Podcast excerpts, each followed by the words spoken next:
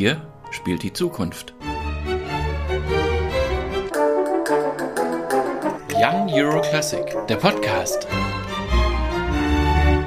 Young Euro Classic, der Podcast. Heute zu Gast Alexa Nieschlag, die nicht nur für Young Euro Classic arbeitet, wozu wir später kommen, sondern auch für das EUYO, das European Union Youth Orchestra, als Koordinatorin der nationalen Zusammenhänge. Was bedeutet das eigentlich? Also offiziell heißt es äh, Koordinatorin der nationalen Partner. Und das bedeutet, dass ich selbst sozusagen als nationaler Partner fungiere, indem ich die deutschen Probespiele fürs EUIO organisiere. Und die nationalen Partner haben genau diese Funktion in jedem der 27 EU-Länder, dass sie jeweils national die Probespiele organisieren. Es finden ja Probespiele eben in jedem Land statt. Das EYO schickt in jedes dieser Länder einen Juror, der dann alle Probespiele in diesem jeweiligen Land hört, so eine Art Vorauswahl trifft. Diese Probespiele werden auf Video aufgenommen und die, die dann sozusagen weiterkommen, sind der Grundstock, auf dem dann die Auswahl des Orchesters und der Reserveplätze stattfindet. Und es gibt in Europa natürlich große und kleine Länder. In den großen, also es gibt momentan sieben Länder, wo die Probespiele in zwei Runden stattfinden. Deutschland ist so ein Land, weil es relativ viele Bewerber hier gibt allerdings längst nicht so viele wie in Spanien und Italien, die teilweise irgendwie 900 Bewerber im Jahr haben. Und da findet sozusagen eine Erstrunde statt und dann kommt der EUIO-Juror zu der zweiten Runde. Und dann gibt's natürlich Länder, die sehr klein sind, also Malta und Zypern, Luxemburg, wo es ohnehin schon sehr wenig Kandidaten gibt, weil es einfach wenig junge Musiker gibt. Dort findet natürlich nur eine Runde statt. Das EUIO hat ja als Grundregel eben auch, dass aus jedem Land ein Musiker oder eine Musikerin im Orchester vertreten sein soll. Und das führt natürlich immer zu so einer Abwägung. Eigentlich sucht man nach musikalischen Meriten aus und sucht die besten Kandidaten aber es gibt eben immer diese zweite Erwägung, dass man eben aus jedem Land auch jemand haben muss, so dass man schon sagen muss, wenn man ein junger Geiger aus Zypern ist, hat man wahrscheinlich größere Chancen, so numerisch gesehen ins Orchester reinzukommen, als wenn man sich in Deutschland bewirbt oder in Spanien. Versuchen wir mal das Phänomen EUIO von verschiedenen Blickwinkeln zu beleuchten. Das erste ist natürlich klar, für junge Musiker ist das ein Wahnsinn an Tourneeerfahrung, internationale Erfahrung mitzuspielen und nicht nur Programme kennenzulernen, sondern Länder kennenzulernen und einfach Kontakte zu knüpfen. Es ist praktisch eine Visitenkarte, mit der man automatisch hinterher irgendwo einen Orchesterplatz kriegen kann. Du schüttelst schon mit dem Kopf, also, deswegen gern dazu mal. naja, ob das, also ob das heute noch automatisch ist, weiß ich nicht. Es ist wahnsinnig schwer geworden, Orchesterstellen zu bekommen. Selbst die ganz großen Jugendorchester, und da würde ich mal sagen, Gustav Mahler Jugendorchester, Schleswig-Holstein Festivalorchester, EYO sind schon so die Crème de la Crème. Aber selbst da würde ich sagen, ist es nicht garantiert, dass man hinterher einen Platz bekommt. Es ist vielleicht garantiert, dass man eingeladen wird. Aber gut, die Besetzung von Orchesterstellen ist auch nicht mein ähm, Kerngebiet und ich will mich da auch nicht zu weit aus dem Fenster lehnen. Aber ja, das EYO ist eine Möglichkeit, Menschen kennenzulernen, Musik zu spielen, auch in Besetzungen, die man vielleicht zu Hause noch nie erlebt hat, Dirigenten und Solisten von einer Qualität zu erleben, die genauso gut bei den Berliner Philharmonikern auftreten könnten, Tourneeerfahrung zu machen, was auch ganz wichtig ist für junge Musiker, weil Es ist schon auch eine harte Erfahrung manchmal und es ist äh, gut zu wissen, wo die eigenen Grenzen sind und auch ähm, wie viel Party man abends machen kann, damit man beim nächsten Morgen noch äh, bei der Probe sitzen kann und funktionieren. Das sind schon alles irgendwie wichtige Sachen. Die Gründerin vom EOIO, Joy Breyer, ein wahrer Charakterkopf, pflegte immer zu sagen, wenn man im EOIO gespielt hat, dann weiß man, dass man hinterher in jedem europäischen Land mindestens einen Freund hat. Und das finde ich eine schöne Formulierung eben auch für dieses Netzwerken. Es ist ein ganz wichtiges Netzwerk auf ganz vielen Ebenen. Und dieses Netzwerk interessiert mich tatsächlich besonders, mich als Zuhörerin, aber auch ja, als Journalistin, die mit Orchestern in der ganzen Welt auch zu tun hat.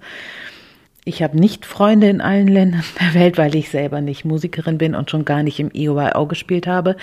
Aber ich weiß, wie wichtig es ist, Kontakte knüpfen zu können. Das ist eine Qualität, die man auch lernt in diesem Orchester. Ich glaube, das ist eine Qualität, die man in allen Orchestern lernt. Das EUIO hat natürlich eben diese europäische Dimension dann noch dazu, dass eben aus jedem Land jemand vertreten ist. Man lernt äh, Menschen kennen, mit denen man arbeiten kann. Man wird ja auch, man spielt ja auch nicht nur im Orchester, man spielt ja auch Kammermusik. Die Jugendorchester machen zunehmend auch ihre eigenen Education-Projekte. Also beim EYO ist es tatsächlich so, dass sie immer mehr auf ihren Tourneen auch sagen, wir wollen nicht nur in Konzerthallen auftreten, sondern wir wollen auch in Schulen gehen oder mit noch jüngeren Orchestern arbeiten oder Community-Projekte machen und wir spielen in Altersheimen und überall, wo man uns lässt. Wir gehen in die Stadt, wir schwärmen aus, wir wollen sichtbar sein.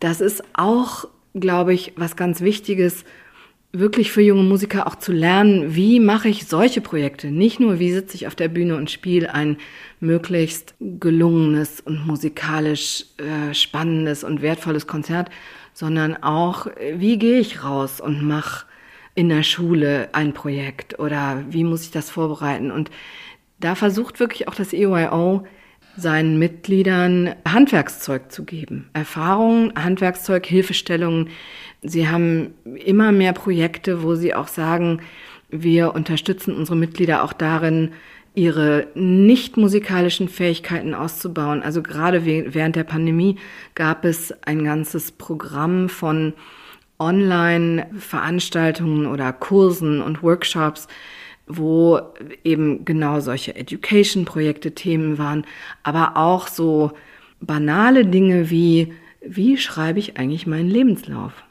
Da hatte ich das Vergnügen, die Dozentin zu sein. Und es ist erstaunlich, wie viele Musikerinnen und Musiker wirklich mit offenem Mund da sitzen und sagen, ach so, hm. Ich hatte ja früher selber, habe ich ein Jugendorchester gemanagt und da hatte man dann irgendwie bei den Bewerbungen 200 Dokumente, die alle CV überschrieben waren. Und manchmal muss man den Leuten erklären, der Name muss in den Dateinamen auch rein. Und das sind so totale Basics, aber ja, irgendwann muss einem das mal gesagt werden. Auch das sind Angebote, die zum Beispiel das EOIO macht. Diese weichen Faktoren, das sind Dinge, die man auch in einem nationalen Jugendorchester lernt. Was ist das Besondere aber vielleicht auch für dich persönlich am EOIO? die besondere Qualität, die ich beim EOIO sehe, und das ist wirklich was, was man auch tatsächlich nur live erleben kann, dieses Orchester hat eine Freude, die es authentisch vermittelt am Spielen und am Musikmachen, die wirklich was Besonderes ist. Und die sich nicht in Aufnahmen vermittelt, sondern eben wirklich nur, wenn man dieses Orchester sieht. Und das ist nicht nur, dass sie sich am Ende alle um den Hals fallen, was sie auch tun und was irgendwie bewegend ist, vor allem wenn man überlegt, dass ja da überall eben unterschiedliche Nationen nebeneinander sitzen, die sich vor sechs Wochen vielleicht noch gar nicht gekannt haben, sondern ich finde auch in dieser Freude ist eine der seltenen Gelegenheiten, wo sich die Idee der EU, der Europäischen Union, mal verwirklicht. Auf sichtbare und fassbare Art. Denn wir alle hören immer, die EU sei in einer Krise und, und da finde ich halt, ein Problem der EU ist, dass es so wenig emotional ist. Dass man zwar abstrakt irgendwie weiß, ja, das ist eine gute Idee und gerade so als deutsche Person weiß man eigentlich sehr genau, warum die EU eine richtig gute Idee ist. Aber man sieht so selten die EU in Aktion.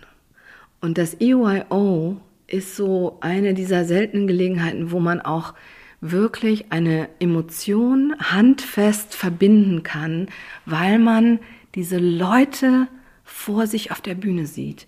Und die verkörpern das einfach. Und die verkörpern eben nicht nur so eine abstrakte Idee, wir setzen jetzt aus jedem Land da einen hin, sondern sie tun das auf so eine freudvolle und schöne und irgendwie einfach emotional ergreifende Art und Weise. Und das ist was ganz Seltenes. Also ich finde halt, die EU hat zu wenig Botschafter und das EYO ist wirklich so ein Botschafter, wo man denkt, das ist doch mal richtig schön.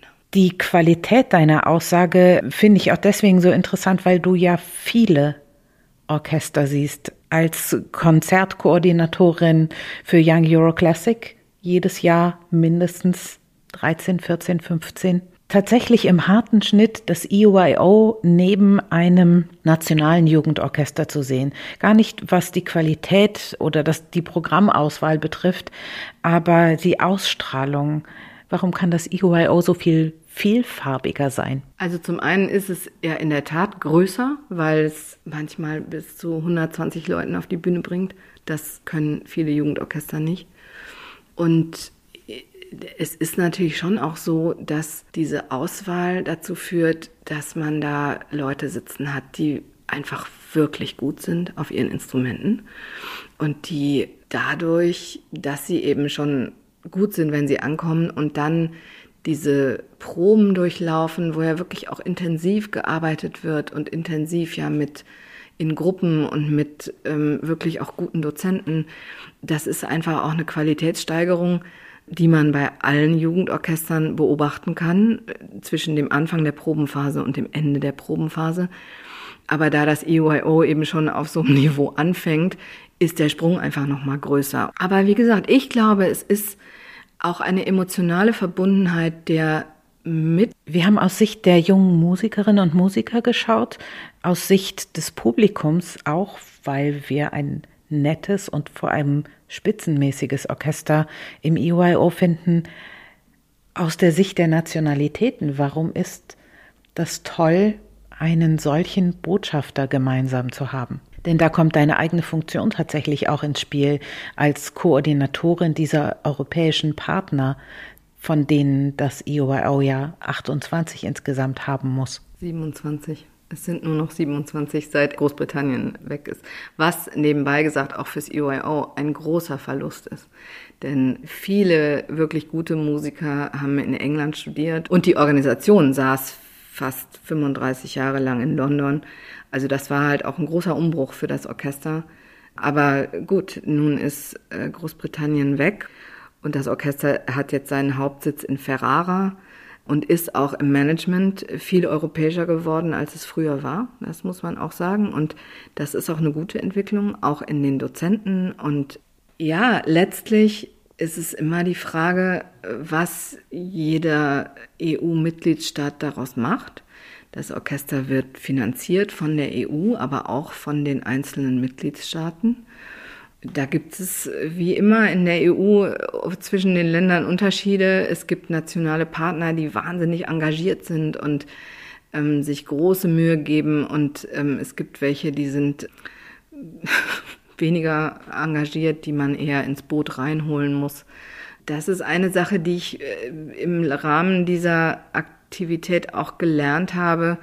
Es gibt in der EU halt keine Antwort, die für alle passt oder keine Lösung. Es gibt immer nur, ja, aber bei uns ist es so. Und das ist manchmal frustrierend, vor allem wenn man da so dran geht und denkt, ja, aber es müsste doch überall gleich sein und wir sollten doch dafür sorgen, dass die Bedingungen gleich sind. Die Wahrheit ist, die Bedingungen sind nicht überall gleich. Und jede EU-Institution kann nur funktionieren, wenn sie auch darauf Rücksicht nimmt, dass es überall ein bisschen anders ist und dass es diese Rücksichten auch braucht. Das ist manchmal auch frustrierend, ähm, aber es ist halt, wie das Leben ist. Und ich glaube, das Orchester gibt sich große Mühe, viel mehr als früher, als es auch immer nur zwei große Tourneen zu Ostern und im Sommer gab. Es gibt jetzt viel mehr auch kleinere Projekte, wo auch das Orchester viel mehr diesen Auftrag wahrnimmt, auch in Europa und in ganz Europa präsent zu sein und nicht nur dieselben Stationen jeden Sommer abzuklappern. Und wir als Young Euro Classics sind natürlich total froh, dass wir eine dieser Stationen sind.